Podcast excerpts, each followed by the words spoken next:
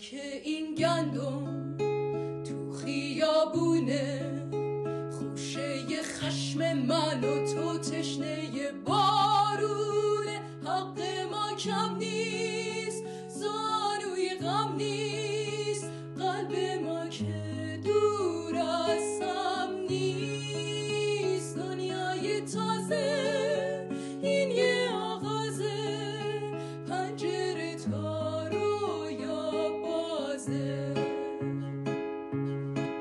شما شنونده 54 امین قسمت از برنامه دو قدم اونورتر هستید.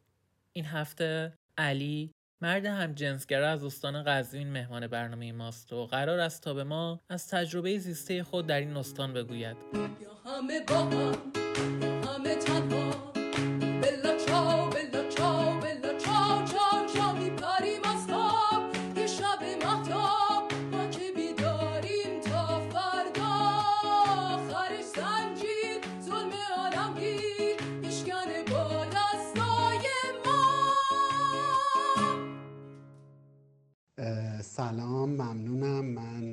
35 سالمه و از قزوین هستم. راستش از وقتی که خودم رو شناختم یعنی به این عنوان که من هم جنسگرا هستم خیلی افسرده شدم خیلی ناراحت شدم که واقعا من متفاوت از بقیه هستم و نمی‌تونم این تفاوت رو بیان کنم جامعه این رو نمیپذیره و اصلا یک چیز خیلی هنجار شکنانه ای هست توی جامعه ما. و در مورد این که در مورد کتب مذهبی و قرآن در این مورد خیلی تعریف یعنی منفی داشتن؟ نه در مورد این قضیه ها زیاد فکر نمی کردم. بیشتر مشکلات خودم رو در خانواده در جامعه و این قضیه ها می دونستم.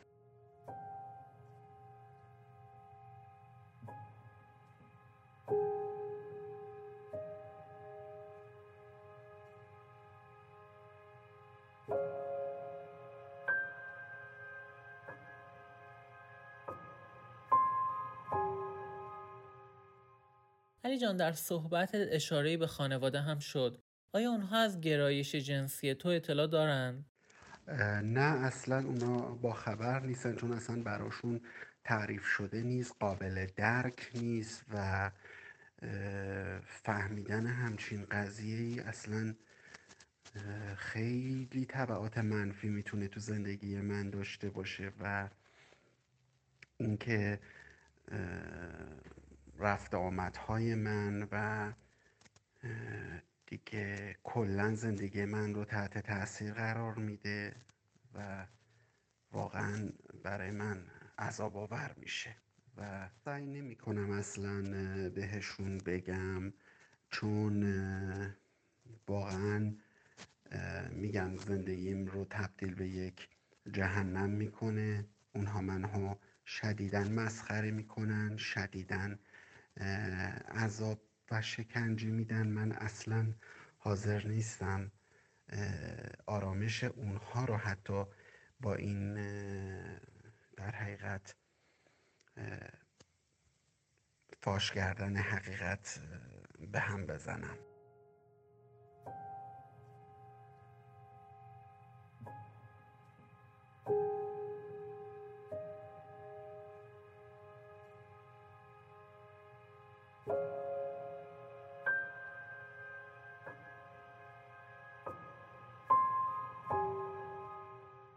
علی به این اشاره کردی که هم به نفع من و هم به نفع خانواده است که از گرایش جنسی من آگاهی پیدا نکنن.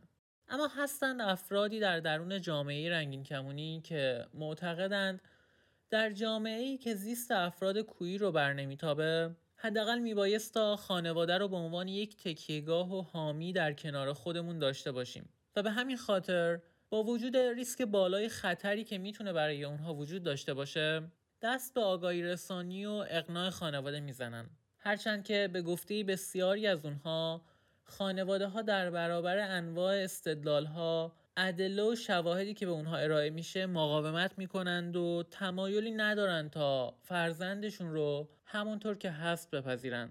می‌خوام بدونم که به نظر تو مشکل کار دقیقا کجاست؟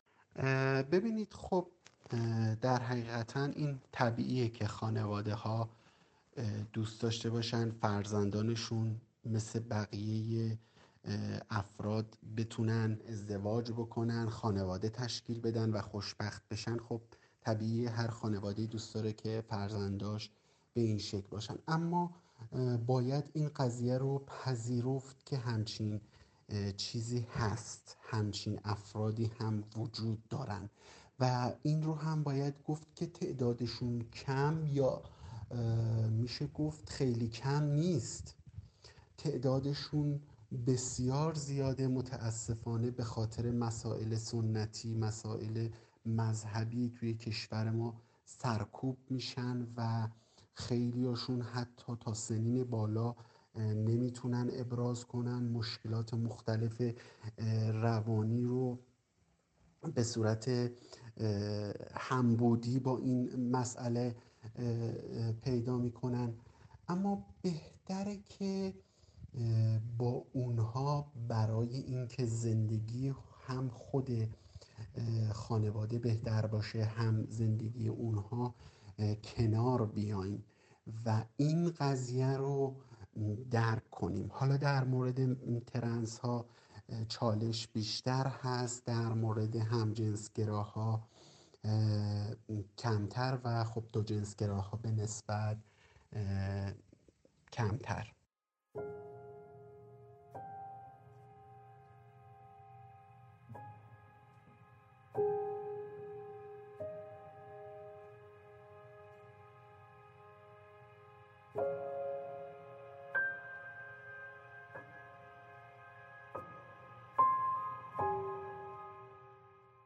علی جان محیطی که در اون زندگی می‌کنی شهر و استانی که درش ساکن هستی برای جامعه رنگین کمونی چه جور جاییه؟ برای مثال اگر مردم با شخصی روبرو بشن که بیان جنسیتی متفاوتی با هنجارهای مورد قبول اون منطقه داشته باشه آیا از خودشون مدارانشون میدن و در واقع تفاوتها رو میپذیرند یا که نه؟ باید انتظار واکنشی تند و سرکوبگرایانه رو داشته باشیم. الان خب فکر می‌کنم با اینکه خیلی فاصله داریم از اینکه این حقیقت درک بشه و قانونا و رسما هنجار یعنی ناهنجاری در نظر گرفته نشه. ولی خب باز هم مردم هم درکشون الان بیشتر شده به واسطه شبکه های اجتماعی. خودشناسی افراد ترنس و گی الان بیشتر شده چون به واسطه این شبکه های اجتماعی اطلاعات زیادی رو کسب می‌کنن و خودشناسیشون سریعتر اتفاق میفته تو سنهای خیلی پایین و خانواده ها رو در جریان می‌گذارن به نسبت بیشتر نسبت به سابق. خب بله یک سری خانواده ها سنتی هستن مذهبی هستن اینها نمی‌تونن بپذیرن درک نمی‌کنن. یک سری خانواده ها تقریبا روشن فکرتر هستن اونها درک می‌کنن میپذیرن حمایت می‌کنن ولی خب جامعه حمایت نمی‌کنه و در حقیقت اونها همچنان از مشکلات مختلفی رنج می‌برن. در مورد شهر فامیل و خانواده بگم خب میگم من خیلی آدم درونگرایی هستم و بودم و خب خیلی ابراز نمی کردم ولی یک سری مسائل رو نمی‌شد چون دست خودم نبود و ناخداگاه حالا حرکتی رفتاری انجام می‌شد. بله فامیل مورد تمسخر و تحقیر قرار می‌دادن چون خیلی سطح فرهنگی و فکریشون پایین بود و خانواده هم همینطور برادرام اونها تحقیر می‌کردن و اذیت می‌کردن. ولی خب از سوی پدر مادرم نه این اتفاق نیفتاد.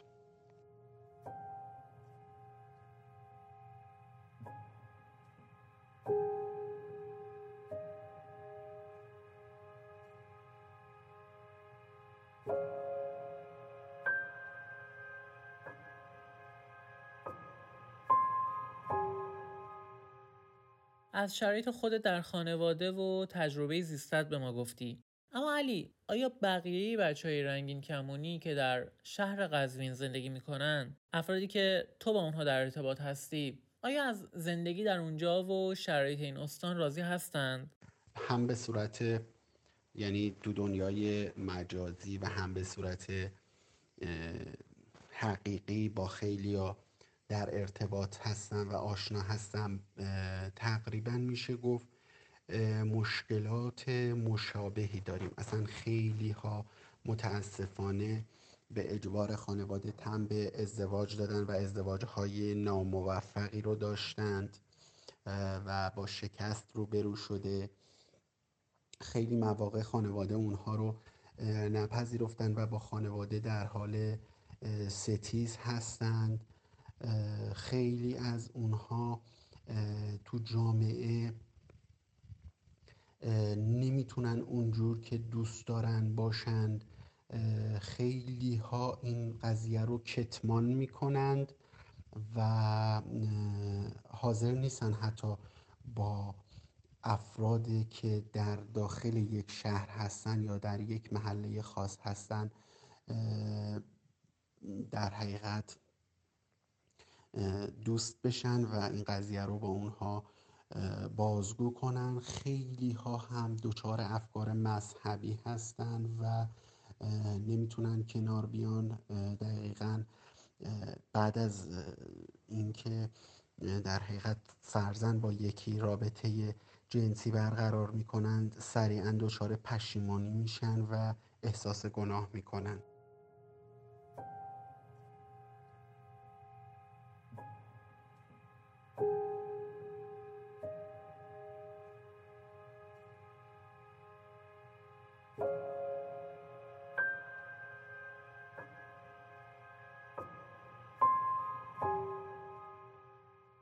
با توجه به اون چه که از شرایط محل زندگیت برای جامعه رنگین کمونی نقل کردی آیا تمایل داری تا به شهر و استان دیگه و یا حتی به خارج از کشور مهاجرت کنیم؟ خب مسلما افراد توی محیط های بزرگتر به قول معروف بزرگتر فکر می‌کنن یعنی اینکه یک جایی مثل تهران که خیلی بزرگه خیلی مهاجر وجود داشته خیلی آدم های متفاوتی از لحاظ در حقیقت فکری وجود دارن. این قضیه شاید یه خورده پذیرفته تر شده باشه و از طرف اینکه تهران شهر بزرگیه و اینکه بتونیم اونجا به قول معروف شخصی که در حقیقت از لحاظ فکری و از لحاظ در حقیقت هویتی به ما بخوره پیدا کنیم خیلی بهتره. ولی خب من حتی تهران رو هم باز مناسب نمی‌بینم چون خیلی آرمانی فکر می‌کنم. مثلا به اروپا فکر می‌کنم که اونجا خیلی راحت هم جنسگراها می‌تونن ازدواج کنن و به صورت رسمی یعنی بچه اداپت کنن و زندگی خیلی نرمال تری رو داشته باشند رو ترجیح میدم.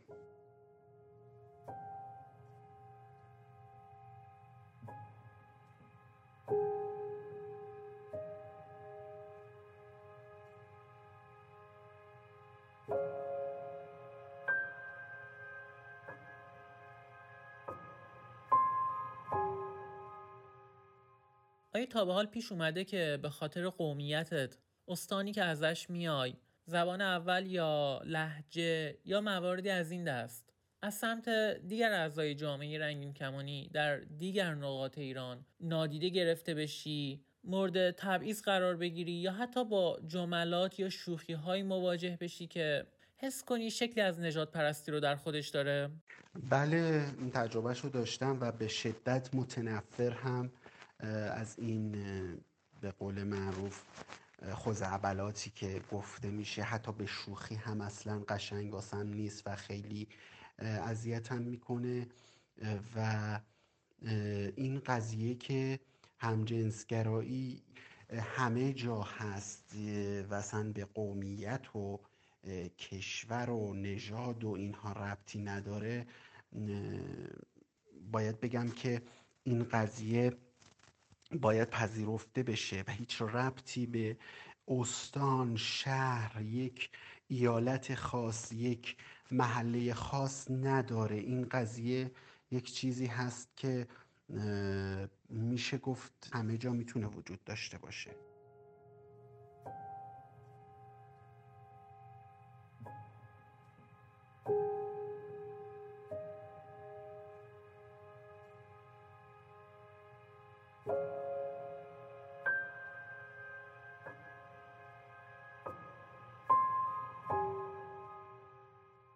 علی جان تا انتهای برنامه زمان زیادی نمونده. اما دلم می‌خواد پیش از پایان ازت بپرسم که چه آرزویی برای جامعه رنگین کمونی داریم؟ امیدوارم که اطلاع رسانی ها همچنان بیشتر بشه. کماکان اینکه بحث مذهب پیش میاد. مشکل این قضیه حل بشه قضیه همجنسگرایی پذیرفته بشه توسط کشورهایی که اسلامی هستند و قانونی بشه و مورد تایید قرار بگیره و به جایی برسیم که از اینکه دو تا مرد با هم ازدواج می‌کنن هیچ تعجبی نداشته باشیم و مثل بقیه در حقیقت زن و شوهرهایی که ازدواج می‌کنن جشن می‌گیرن و ما تو جشنشون شرکت می‌کنیم و زندگی نرمالی دارن ما همه افراد بپذیرن و هیچ تعجبی نکنن.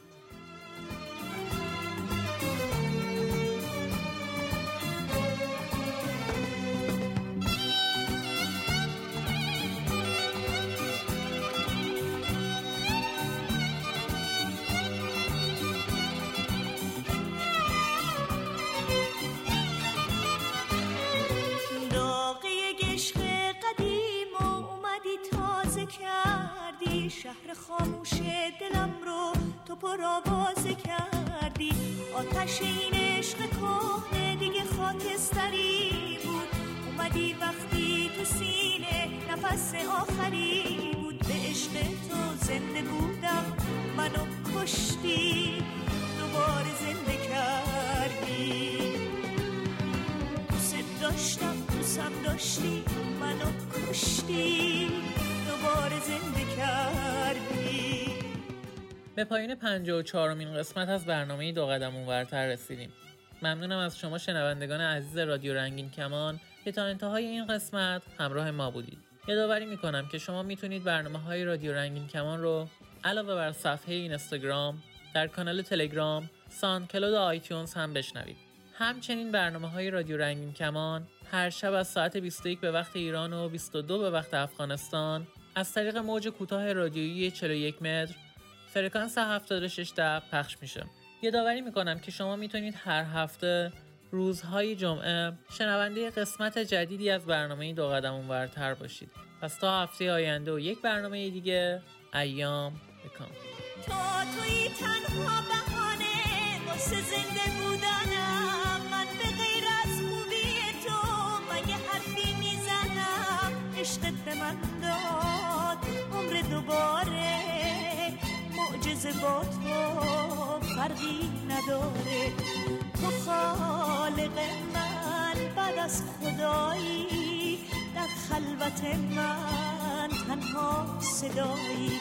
به عشق تو زنده بودم منو کشتی دوباره زنده کردی.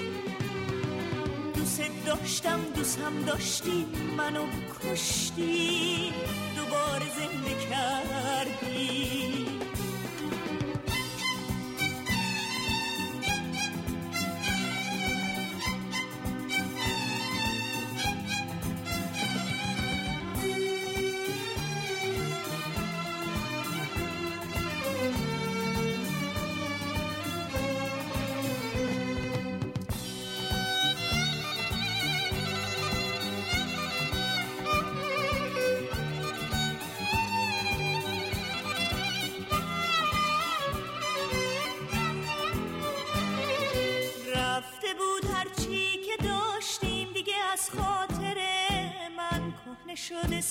قشنگت میونه دفتر من.